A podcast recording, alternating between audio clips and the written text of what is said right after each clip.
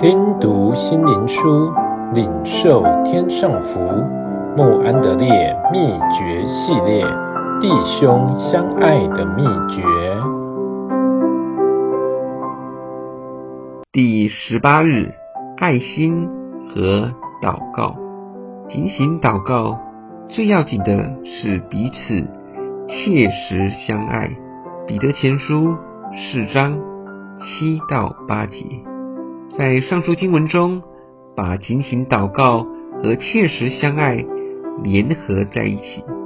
属灵生命也确实如此。如果一个人单为自己祷告，是难以正确地向着神；反之，如心里充满切实相爱的心，为那些可爱或意见不合的人代求，那就可以经常与神保持正常的关系。如果我们在爱的生命中忽略祷告方面的重要，那本章弟兄相爱的诀要也就有了缺点。这两种圣灵的果子是无法分开的。假如你希望你的爱心能增长升华，那就得舍己，为神的儿女及教会恒切的代祷，这也能使你的祷告生活增长。献上自己，切实的爱，并服务周围的人，解决他们的难题。恒切而有能力的代祷是何等大的需要！但愿那些抱怨基督徒的爱是何等少的人，能承认他们才最缺少爱的记号。他们没有经常多方地为弟兄代祷。我深信神渴望他的子民。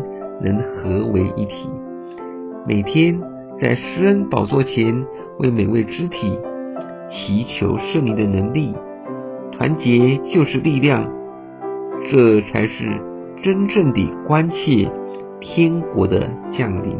真正属灵的合一，能帮助我们过着忘我无私的生活，使一切都是为神和肢体，并把警醒祷告。切实相爱应用的生活上，爱心增长最好的方法，莫过于每天在一起向施恩座，求取喜乐和合一的灵，在我们个人和全部基督的身体教会中彰显出来。本章不仅提到爱，也提到祷告。当我们思想爱弟兄时，我们不得不与神交通。我们要达到目的，不仅要读、要想，更要借着圣灵与父神和基督切实来往。爱能促使祷告，而相信祷告能使我们稳妥地拥有神的爱。